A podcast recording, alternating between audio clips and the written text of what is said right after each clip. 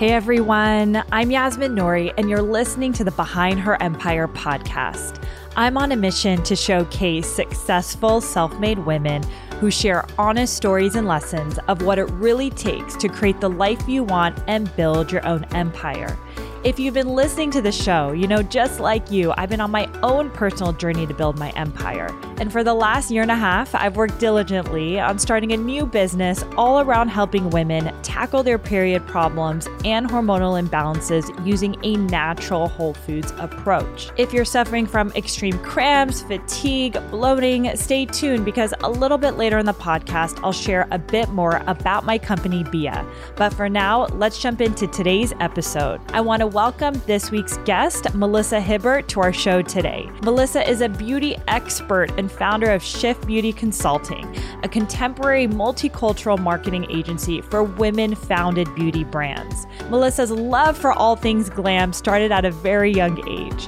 While in her teens, she actually began experimenting with makeup on her friends and family and decided to take cosmetology courses while completing high school. However, although she had this massive passion for beauty, she she actually didn't pursue a career in beauty early on and ended up working in corporate marketing for over 14 years, working alongside leading brands.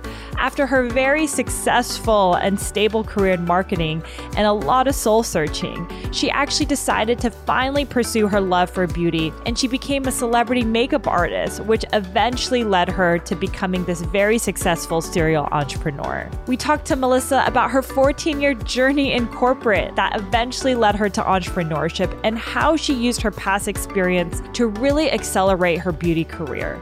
She also opens up about the vulnerabilities of leaving a stable income and pursuing a new path, even when friends, partners, or family weren't as supportive. We also talk about the biggest learning she had in her prior businesses and how it's allowed her to be a stronger business leader, and why it's all about prioritization and not balance, especially when you're running your own business alongside your family. Melissa is such a bright light and such a dose of inspiration, so I'm excited to get into this one.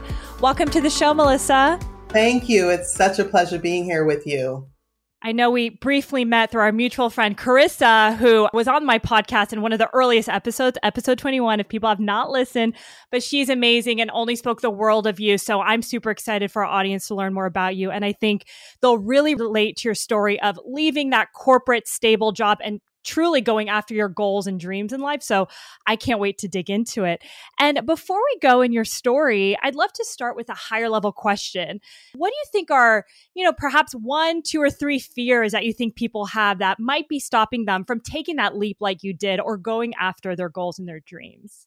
The number one is the unknown. The unknown is the realm of it's something you cannot put your finger on or quantify or qualify. It's really that faith walk and that step that I don't know if a lot of people sort of that that's the biggest challenge is the unknown. And then the other thing is this lack of stability and what that looks like. So when you're used to making six figures, seven figures, and having all the perks of corporate America and all the things, uh, what does it look like to be out on your own and start over? And leaving the stability for a temporary instability. Am I comfortable with that? The other thing is, what are other people going to think about me? Are people going to think that I'm crazy? Like they know I'm really smart because I've gotten this far career wise, but like you're leaving your good job, quote unquote, to do what? You know, and so it's the fear of what other people might think. That's also a child, whether it's, you know, your coworkers or family members. I think those are the top three. And those are certainly three things that I faced. Yes. Oh my gosh. So eloquently said, you know, the fear of the unknown, getting away from that ego and stable lifestyle that you're used to, and really hoping to not care about what other people think. And we'll kind of dig into all those themes in your interview. But I love that, Melissa. I appreciate you sharing. So I actually want to start from the beginning. So I was listening to another interview you did, and you were sharing how you were born on a kitchen floor in Jamaica and you grew up with not that much, but your parents moved to America to create a better life for themselves and you. So I'd love to just kind of hear more about your childhood and how you think those certain dynamics really impacted the woman you are today. Yeah, absolutely. Certainly humble beginnings. As you said, yeah, I was born on the kitchen floor, literally. My mom and I, the good thing is she was a nurse, so she knew what to do. So I was literally in good hands. That's good. but, but, you know, we didn't have a lot. We definitely a lot of poverty in Jamaica. but she was determined to give us a better life. At the time, there was five of us. So, you know, she, she moved to America, left us with family members in Jamaica and moved here and worked in healthcare for a couple years just to build up enough resources and stable foundation to bring us all here one by one. And I think that separation at the time being so young, I believe I was four, four and a half, you know, when she left me with family members, I think we all kind of had to grow up kind of early. And I think that was the beginning of me realizing that the life that I want and who I am, a lot of it is going to rely on my own mindset and my own choices. And that was really, I think, the catalyst for how I was going to approach my entire life.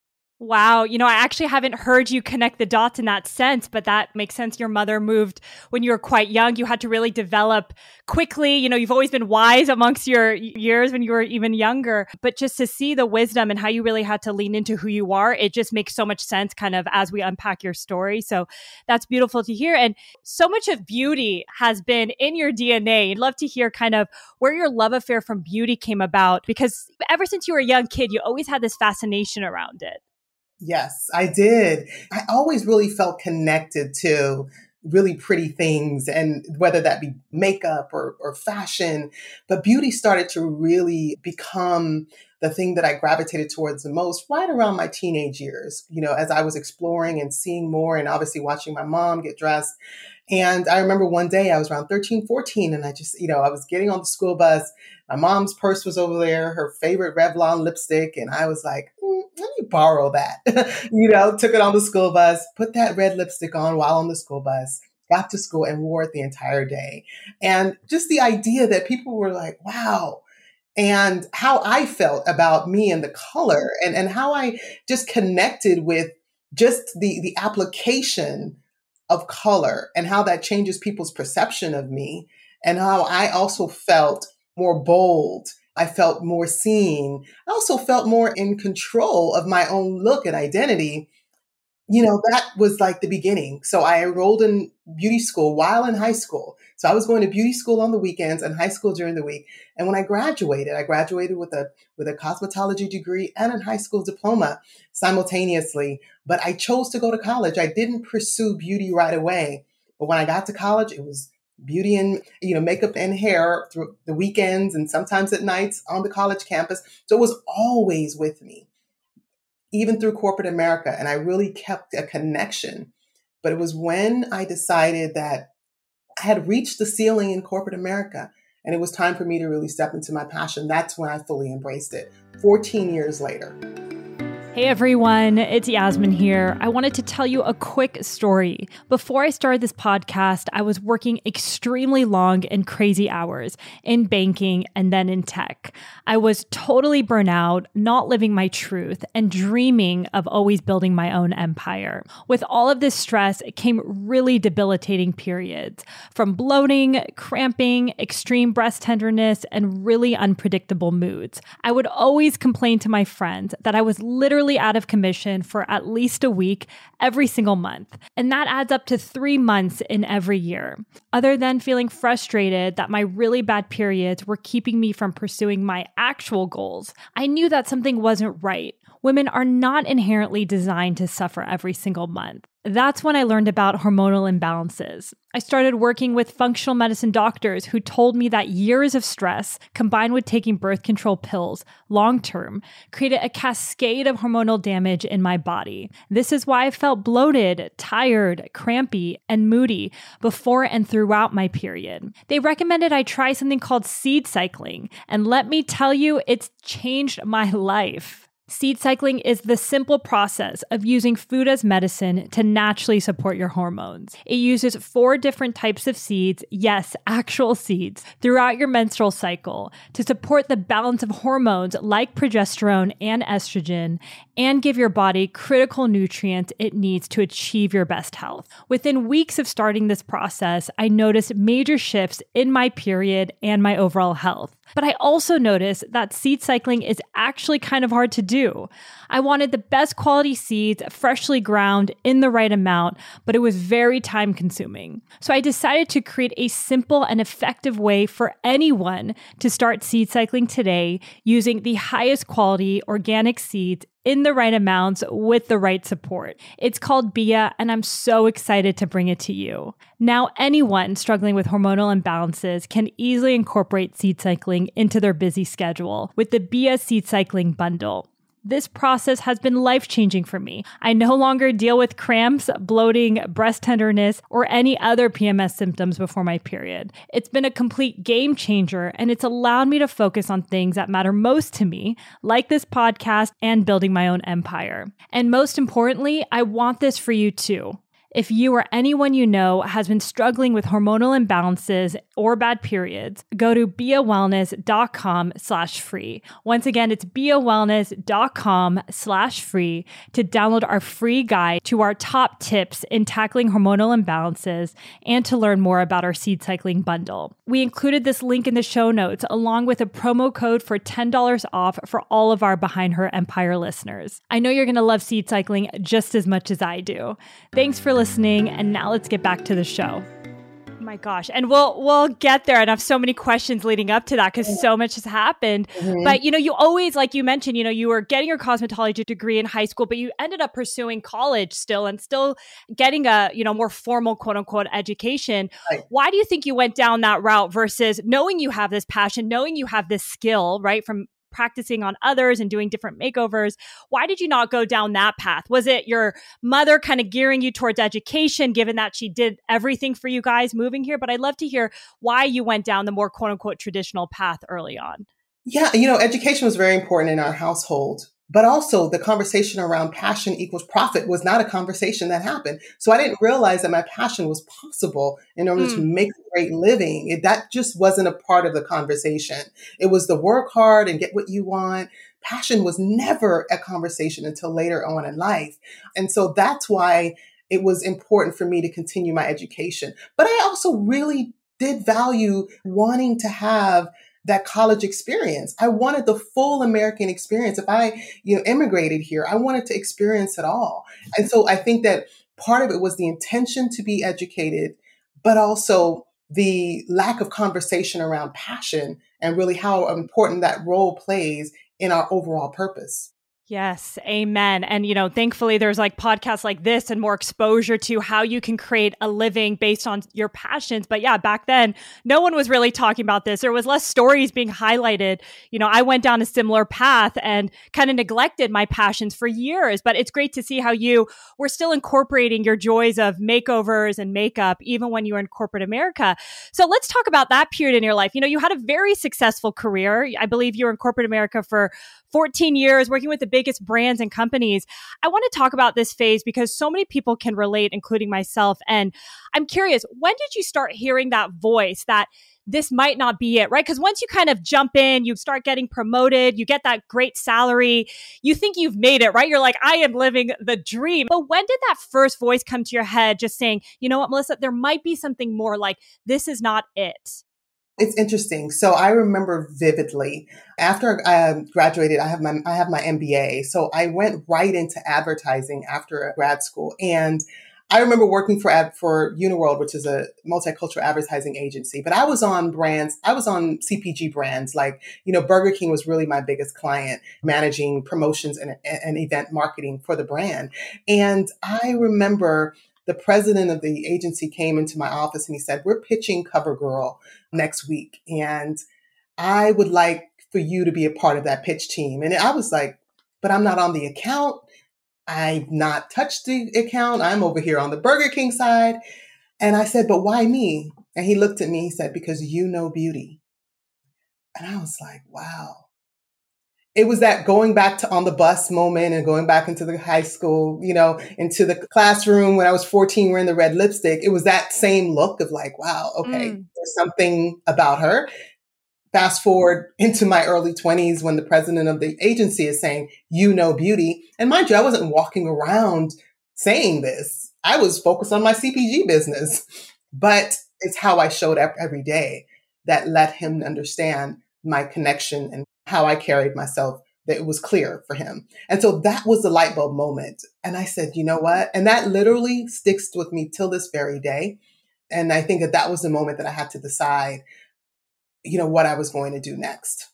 I love that light bulb moment because sometimes you have this idea and you're reminded, oh, you know, someone else recognizes this passion of mine. Because sometimes you forget when you're in the grind of doing well in your corporate job, focusing on something different.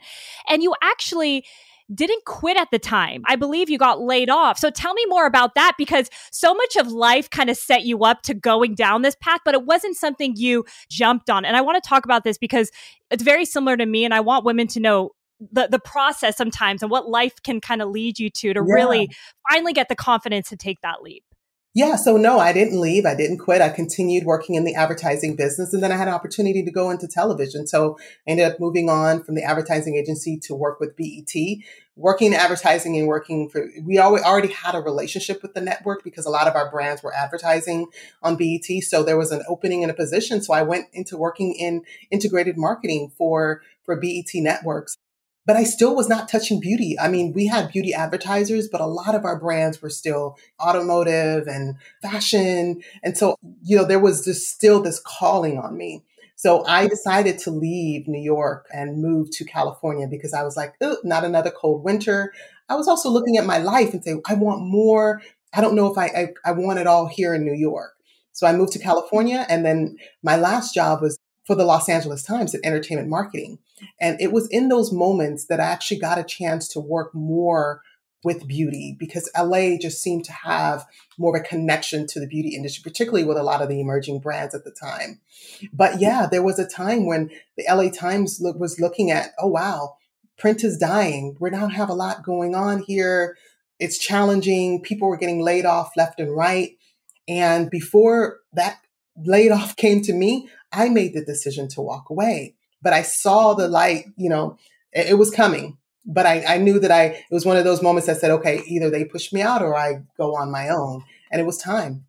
And I know at that point, listening to a few of your interviews, I got the timeline corrected. You were also in a relationship and you decided to make this big leap. And I'm curious, you know, was your oh. partner oh. supportive of that? Or because, you know, we talked about in the beginning, family members, friends might not be supportive of these big leaps because they don't understand. So kind of tell me what it was emotionally for you because it's such a monumental time in anyone's life. Yeah. So I was in a relationship at that time. And he didn't get it. He didn't mm. understand. Mm. He was really definitely negative Nancy on the issue oh. because security looked different for him. He didn't meet me as an entrepreneur. He met me as a corporate executive. And that's what he wanted to hold on to, his version of me. And I wanted bigger. So that for me in and of itself was one of those other glaring realities that the relationships that you're in can either give you the wind that you need to get to the next level or be the anchor that keeps you from achieving your dreams. And I chose to be my own wind, walking away from that relationship and moving forward. And it was the greatest decision that I ever mm. made. I happened to run into him later on and I was going to my mailbox to pick up my first five figure check. And it was oh my God, one. amazing. Yes. literally, it was almost like five years later. And, you know, the same P.O. box, apparently he had a office box there as well. And I remember looking at he was like, Oh, you're still doing that beauty thing? And I'm opening up my mailbox and I'm pulling out this very, very lucrative check. And I'm like, Yeah, still doing that beauty thing. And I just walked to my car. But it was really one of those, you know, full circle moments. So I, you know, so, but it, it is really important to think about the people that you have in your life, whether it's romantically or, mm. or otherwise, and choose you.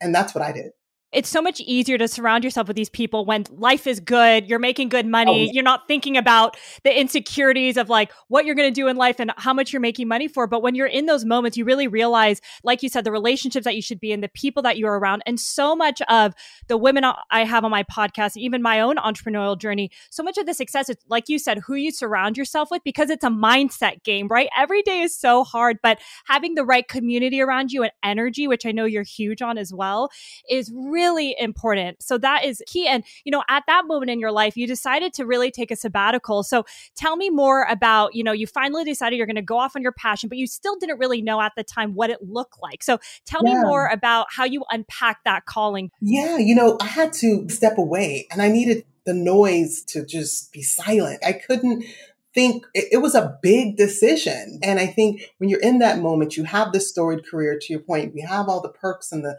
expense accounts and the holiday trips to Anguilla and St. Bart's and all the things. These are the things that you're walking away from. But in that moment, there was also the reality that if I had it before, I can have it again. It's just going to be different. And I'm going to get it through my own journey and one that I create as an entrepreneur, not one that's handed to me as an employee. So really unpacking all of that was not something that I could do going into the office every day or being around other people. So I took a sabbatical, went to my parents' home in Portland, Oregon for an entire month. And I just went back to the room that I grew up in. And I just, you know, spent some time there and just spent some time in nature. Oregon is really beautiful. And I just wanted to do me but I really had to think critically. Then I had this, my mom was making our favorite Jamaican dish and just had this moment with her in the kitchen where I was looking at her Facebook page and I was like, ooh, your your Facebook profile needs you need a new photo. when you're done cooking, let me go grab my makeup bag and let's do a makeover on you. And that was the moment in during that makeover where I got the answer. It was the how she felt after we took a whole I got my her phone out and took some photos on the front lawn and to, still to this day it's like her most you know viral you know as it's so, quote unquote images in terms of responses and people like wow dolores look at your makeover and all the things. And so that was for me that moment of doing the thing that i was already passionate about. Not thinking about money not thinking about other people just thinking about i'm giving this gift of mine so that someone mm. else can feel better. And that someone else happened to be my mother, the same woman whose lipstick I borrowed oh, and took on the bus, you know, at 14. So life has a way of showing back up in these full circle moments. And I connect the dots all the time. And so I just understand now how powerful really the universe is and God is and, and in our journey and in our and how we move, that it's all going to work out. And I know this now, and I'm a testament to that. But we just have to pay attention to when it does show up and how to take action from there. So I took action when I realized the full circle opportunity. And then I came back to Los Angeles, and the rest is history. Oh my gosh.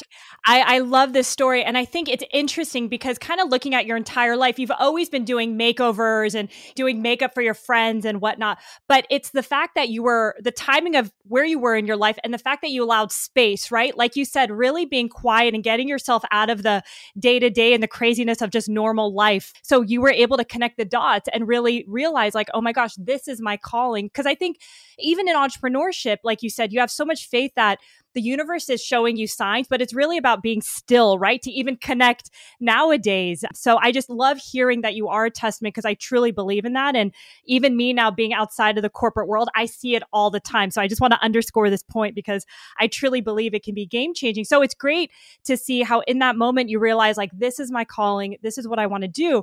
So you moved to LA, you actually became a makeup artist, right? And if you ask anyone living in LA, there's tons of makeup artists. It's incredibly saturated so tell me more about your mindset and your game plan and really financially how you kind of set yourself up in the beginning because so much of your mindset and what you learned in corporate America really benefited you. And I, and I want to bring that up because people think sometimes being in corporate doesn't help, but it really can be a huge asset to you really jumping in this world, which I think your life really shows.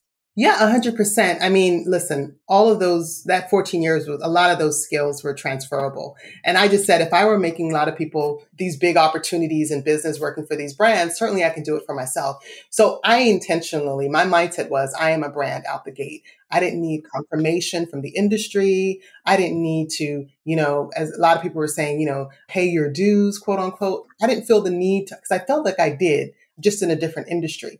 My job was to how I was going to package myself so that I can stand out and accelerate quickly.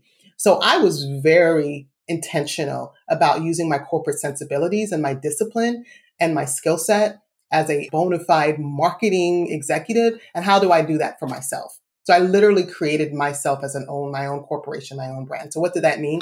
That meant that I immediately invested in my own branded photo shoot hired my own photographer, hired my own studio, created my own marketing materials, and I started to market and present myself as a brand. And mm. once I did that, I started to align myself with other entrepreneurs who own beauty studios and own fashion apparel stores and connected with them, said, Hey, you know, let me create a pop up shop on your property on weekends where I know women were already going to be. If they're shopping for clothes and shoes, certainly they'll shop for beauty services. And that's how I did it. I, it was my guerrilla marketing, mm. you know, mm. so I just went right back to the basics. In addition to that, I would attend a lot of industry events as well as conferences and expos and also bridal shops. And my beautiful, you know, five by seven card with my work was already on display. It was undeniable. So I really just want, I just used a lot of what I already knew about marketing and branding and made that a part of my early start. And it was absolutely what affected my trajectory because within three months, my first job was working in television for VH1, and I've worked in film and television ever since. I've never had to do anything else. So I went to the top right away. But if I did, but it was because I treated myself as a brand early mm-hmm. and first and invested in myself early. That was what set me up for success that's great to hear because I do think, you know, whether it's starting a business or taking a leap, like a lot of people can say, well, there's so many other people doing this, or there's so many people doing this profession, you know, and the fact that everyone is so unique to who they are and the fact that you kind of leaned on the skills that you had you differentiated yourself and one of my questions was like at what point did you see it work out? And 3 months in is incredible and i'm curious when you were taking this leap i believe you tapped into your 401k right to kind of support yourself during this time. So what did you have kind of a subconscious timeline for yourself like i'm going to take x amount and then let's see how the next you know 3 or 6 months go like how did you think about it or were you pretty confident that you were going to just go all in no matter how long it took and you wouldn't go back to corporate america I did pull out money out of my 401k and certainly much, much to the chagrin of any financial advisor and anyone. Yeah. You know, that's not the thing to do, but that was the choice that I made, you know, and it was intentional because I needed to not only survive off of my savings in order to rent. I had a luxury vehicle, you know, all the things. So my expenses didn't necessarily diminish all too much. However, what happened was I was at the very end of my lease, at the very time that I was transitioning to corporate America. So I had a beautiful convertible Mercedes Benz. And I had a choice whether I was going to go back to another Mercedes or use a portion of my savings to purchase a vehicle for cash. And it was one of the toughest decisions that I had to make. But I did, you know, I went to I went to Mercedes Benz. I remember like it was today. I walked into the garage and he was like, should, should we show you something new? I'm like, I'm just, I'm returning my keys.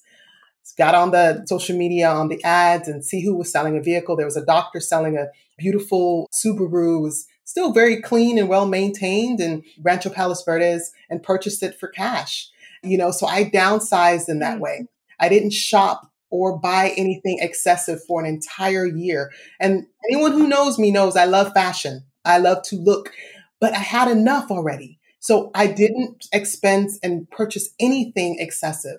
So I would say I cut expenses in the areas that I knew that were frivolous in terms of like buying more things to put on my body. Listen, I work in beauty. Black was what we wore all the time. So yeah. that also helped. So to answer your question, I gave myself a year to replace my six figure income. And it's nice to kind of have that timeline. You're not going into it blindsided. You're giving yourself a timeline. And it's what, like, even just mapping that out, I think motivates you to kind of hit those numbers. So I just love how intentional yeah. you were about the transition, right? Like sometimes I think people think you just kind of like leave your job and you start something, but there's so much that goes behind the scenes and no. the thoughtfulness that made you to be successful. Yeah, I set a goal and I obviously, you know, created my vision board and I said, okay, cool in a year from now, I'm going to walk back into the dealership and I'm going to get the luxury car that I want. In a year from now, I'm going to get the house that I want. In a mm. year from now, I'm going to be shopping again and going on vacation. And I literally looked at that as the goal. And that's exactly what happened. I literally walked back in to the dealership almost a year to the date. Really? I was able to sell my car to someone else for cash because it was just, you know, it's just one of those vehicles that can move around. And then I went and got my car and got the house, I got what I needed. I'm not saying that it was easy. That year was a very challenging year. It taught me a lot about myself. It taught me how disciplined I am, but it also taught me that there were, it's how important it is to just be focused for a short if i spent 14 years for working for everybody else why can't i give myself a year focusing on my own business personal business plan?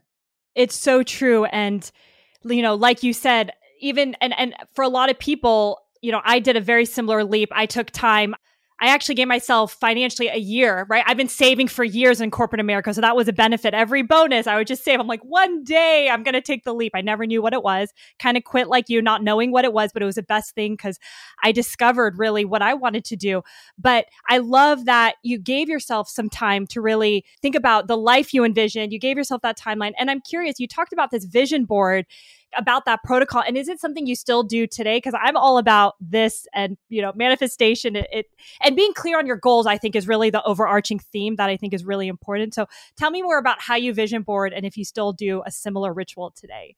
Yeah i believe in manifestation. I believe in vision board. I believe in seeing it before you have it. It's something that I think I learned from Oprah and a few others, you know, just about the spiritual side and, and really the mindset side that things that are, are happening, how to create the life that you want before you actually can feel it, see, see it and live it and achieve it. So I've been one of those people that have been really elevated in terms of how I see life, like beyond just the physical. And so really working on myself to understand that there are habits such as journaling, such as writing down five gratitudes per day and the implementation of a vision board. I outlined things that I wanted for myself, both personally, professionally, and down the line. It even had my daughter on there, which I have to today. But these are things for me that I felt was really important to, to sort of what is the life that I that I ultimately want? Because right now it's finite because I'm made the shift and I'm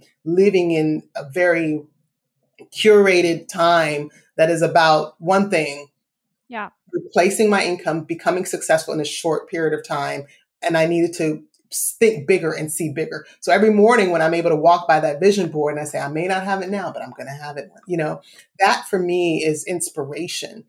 And, and then also, you know, how I also, the other things that I experience outside of my home, you know, attending, you know, events and then tapping into certain books and things that really just help me to kind of keep my mind right entrepreneurship is about keeping your mind right so that you can continue to achieve because it will take you through a lot of you know peaks and valleys and you may question was it a smart idea to walk away? But every time you ask yourself you remember i always remember the big why and that vision board always helped me with the big why I love that. And I think just what you said, just maintaining that inspiration is so key. So having that vision board up there is imperative. And I used to do vision boards. I'm all about gratitude. I've been doing that for years, even in corporate America, because I was so mm-hmm. miserable. So I swear by that. But having that vision board up and kind of reminding yourself, even subconsciously, right? I think there's an element there that helps because, like you said, there's some days where it's going to be tough that you're going to question yourself because maybe you're exhausted or it was just a tough day where you're like, why am I doing this? And just kind of reminding yourself about your why and your goals and your dreams. Yep. You know, the next day it's like you're just back at it. So I love the mentality you had there. And I'm curious, you know, so you said, you know, with three months in, you're on TV. That's a huge leap for anyone who just entered the makeup industry. What were your goals and aspirations for your time? Because fast forward to today, you've had your own product line. You are just diving into so many different aspects. So I'd love to hear about what your initial goals were and how you've kind of pivoted to the women and where you are today professionally. Yeah, so my initial goals was to always to be different. I knew that I was already essentially a unicorn. I have an MBA, I have a 14 year corporate marketing background, and I'm a celebrity makeup artist. Like, what universe does that look like? But there was a bigger goal. I always wanted to be business first, not beauty first. And that was my point of differentiation. Many people are beauty first. I am a beauty, I'm a celebrity make. I'm I'm a business woman who works in beauty. I've always positioned myself that way. And because of that, that, that has allowed me to st- stand out. It also has allowed brands and opportunities to attract me because they can see a different level of expertise beyond the art. They can also, you know, I now have an understanding of the brand and their goals. And so this photo shoot or this marketing campaign is not just about the lipstick and the beauty of it. It's about the message. It's about the audience. It is about the intention behind the brand and how they're conveying it to a particular audience. So that provided a lot of value with a lot of the brands that I worked for. CoverGirl, ironically, turned out to be one of the very first ones that I worked with. as a celebrity makeup artist. So everything does come back full circle. But it was my intention to set myself apart as a businesswoman in beauty first. And through that timeline, I did start my own makeup line back in 2005. And it was early, but I can also say that I made some mistakes. I came out with too much too soon. If I had to do it over again, I would have started small. Everything that I'm teaching my brands now is because of some of the mistakes that I made as a brand founder over 10 years ago. So I think that there is a lot of my journey that I learn. I don't look at them as failures. I look at them as lessons. And I try to take uh, all of that with me so that I can become better, a better woman, a better businesswoman. But again, I think my differentiation has always been that I'm business first. Yeah. And, you know, you talked about how you launch your own brand and there's so many learnings just by putting yourself in a situation and building something. You are just learning so much more than just hypothetically being on the sideline. So I'm curious, you said, you know, you work with so many different brands. What would you say are some of the biggest lessons? So one of them you said, you know, not launching with so many different products, but what are some of the other lessons and learnings that you have that you share with a lot of entrepreneurs just to, you know, make sure that they're not going down that similar path? Yeah. So too many products too soon and not curating them based on starting small and scaling to something larger. One of the other key learnings that was important was in terms of the financials of it. So separating the revenue that I was making from the product sales from my personal income. Mm. Now, a lot of people think, oh, that's maybe, you know, that's something intuitive. But truthfully, it's not necessarily when you're an entrepreneur, especially when this is all you do, you know, for a living and this is all and, and so how do you then technically create that structure where you've got these two separate accounts and you're reinvesting back into the business when you know some of your personal bills are due and need you know some that are on life support as well in the early stages? And so it's that balance of understanding financials and how to manage your business. The other part for me too was I think that I left a lot of partnership opportunities on the table because now I was looked at as competition. By having my own brand, I was in, inadvertently competitive to the brands that I was working for. So I probably left hundreds and thousand dollars, hundreds and thousands of dollars on the table because I started my brand at the time that I did. In hindsight, I don't know whether that was either right or wrong. I don't know. But what I do know is, is that there are consequences to both working in beauty and having your own brand when other brands see your value too and want to work with you. So that for me was a very interesting time where you know I had to really choose my again choose what I was doing over the opportunities that were coming to me. Sure. And I'm curious, what was the tenor of that beauty brand? And at what point did you realize it's time to close it down? Because I know that decision is so hard for so many people. I have people that reach out to me that have been doing it for five years or like, you know, I don't see traction. Yasmin, what do you think? But walk me through your thought process because that was, you know, your first baby. How did you really decide that it's time to kind of move on and feel good about that next step? So the brand was my first baby, but my baby was my real baby. So I got married and had my daughter and I couldn't do everything. Oh, so she was young then. She was young then. So again, life happens. You're on a, this journey called life. You're an entrepreneur. You're, you know, things happen, right? And so your life is evolving. And for me, my evolution to become a mother had me look at a lot of things on my plate as what am I willing to juggle right now? So I was juggling this career in film and television. I'm now a mom and I have this brand. Something had to go. Something had to go. And I felt that because of the brand, I was already struggling to keep it at the level because I had too much products too soon. So, what is it going to liquidate everything? How do I start over? I didn't have a me that I am to my brands then, which is why I am me today for them. Who was going to be able to say, you know what, Melissa, you don't have to close down. All you have to do is rebrand. Mm. All you mm. have to do is take away 20 SKUs and focus on five and then we can retell that story. But I didn't have anyone to carry me through that journey. I was, and then doing it all, and then having a newborn. Mm. So that for me was the breaking point in deciding what on my plate had to go. Because motherhood was not going to be sacrificed. Me being there for her was not going to be sacrificed. But that had to be while I still had my business my bread and butter was the film and television role that I had working for all the other networks.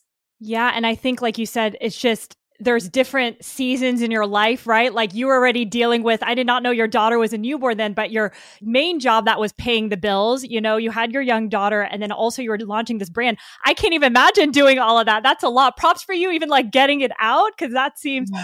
like quite a bit, but it's just, it's great to see just different seasons and how even having a child is not going to impact the overall long term game plan of your entrepreneurial success, right? Like just a few years in, now you have your own consulting consulting agency, which I want to uh, hear more about. It's amazing to see just the, also the learnings that you had. And one thing that is interesting is if you partnered up or if you had the right person who is you now, right? Like with that brand, it could have taken another turn. So it just goes to, trying to surround yourself with different kinds of individuals. And at the time, you were just trying to survive doing it all. But if yes. there's a lesson, right? Like if you can tap into people or reach out to someone for 10 minutes of their time, there could be different ways to approach it. But there's so many beautiful learnings that you made from that that you are now able to just really be that business person that a lot of brands need. So it's cool to see where you are today with that. And tell me more about what you're up to today. There's so many amazing things that you're doing. I love following you on social media. You're such a bright light.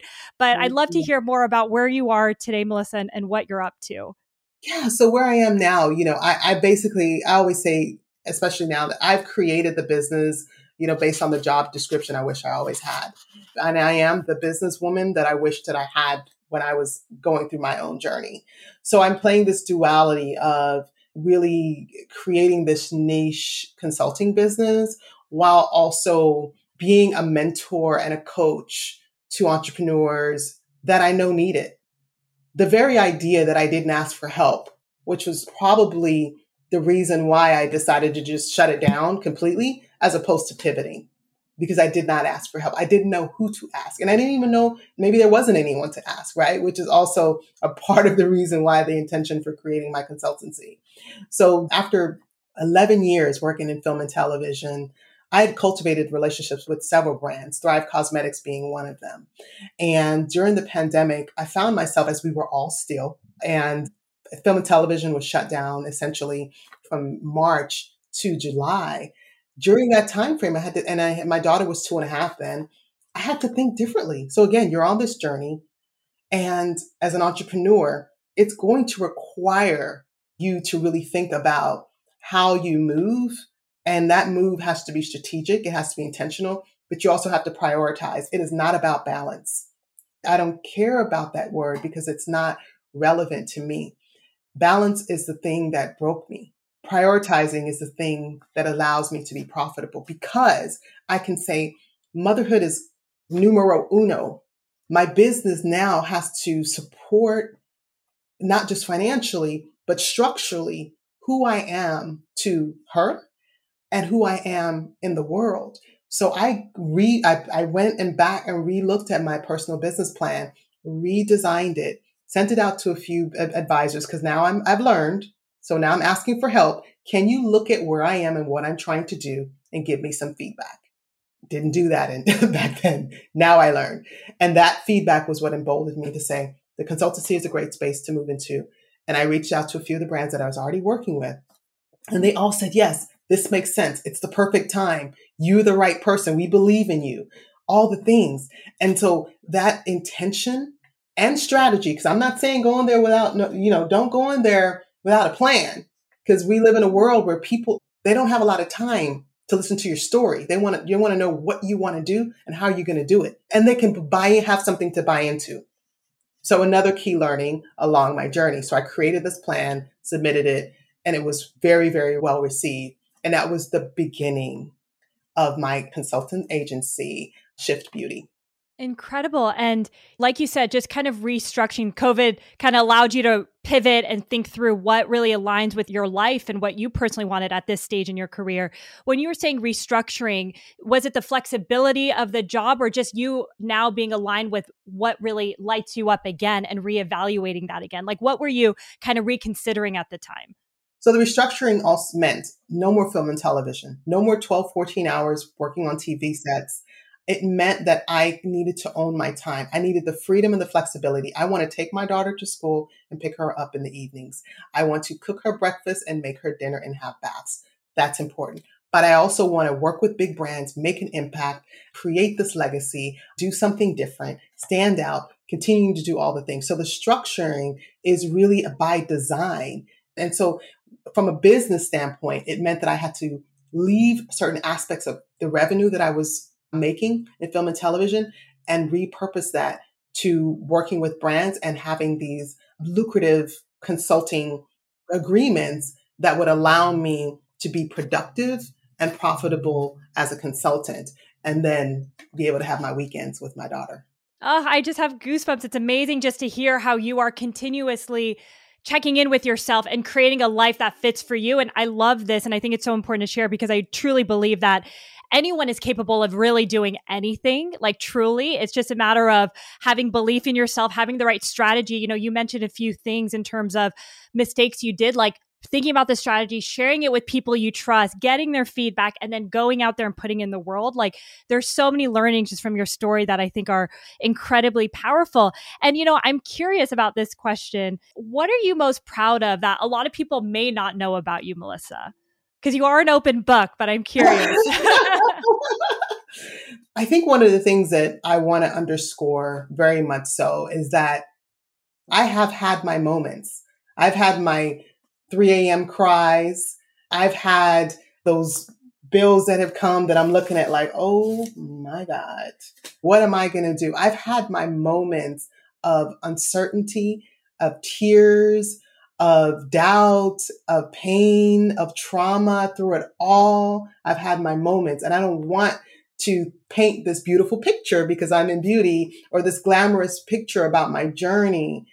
I'm saying that all of it is going to come with this path that we're on to greatness for whatever it is that that looks like for everyone else. But I don't want to dismiss the fact that a part of my strength and my resilience is because I've overcome those 3 a.m. cries after I put my daughter to bed and I'm like, uh, you know, and then also quite transparently, I went through a divorce during that time. So being an entrepreneur, going through a divorce with a young child, building back my personal self and my business at the same time, that is for me where we talk about my greatest success. I pat myself on the back a lot because I stumbled, but I didn't crumble. you mm-hmm. know, to quote my good friend Whitney Houston, I stumbled, but I didn't crumble. And I felt that that is what I think a lot of women straddle. It's the thing that we don't always talk about. And we don't always get a chance to cry on someone else's shoulder because sometimes they may not be anyone else to cry on. Because when you go through something so personal as a divorce and certain kinds of trauma, that thing is one that brings you to your knees, but you still had to show up on these Zooms or at these events and all the things. You're just trying to be better. You're just trying to break through and you also got this little person that's looking up at you that you're also not only being strong for, but also trying to be a mirror so that one day you're able to say, this is how you navigate life, baby. It's not perfect, but here's some of the things that I learned, and this is what I can give to you. So I would say that my biggest accomplishment, or I don't, I don't remember what you, how you phrased it, but I think the biggest thing for me is my resilience and being proud that I've been able to reinvent myself both personally and professionally, and I'm still standing and thriving.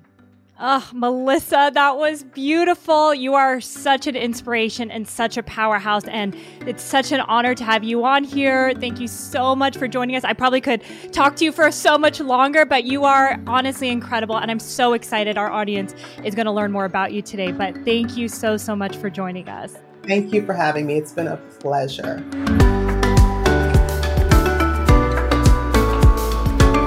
Thank you so much for listening to this episode of Behind Her Empire. If you enjoyed this conversation, it would mean the world to me if you would consider leaving a review or even sharing this episode with someone who might be inspired to create their own empire. To stay updated on new episodes or join our private community, visit behindherempire.com to sign up. We send inspiring and short emails every week to your inbox. I'll see you next week. And until then, remember, you're always in charge of your own destiny, and it's never too late to start your own empire.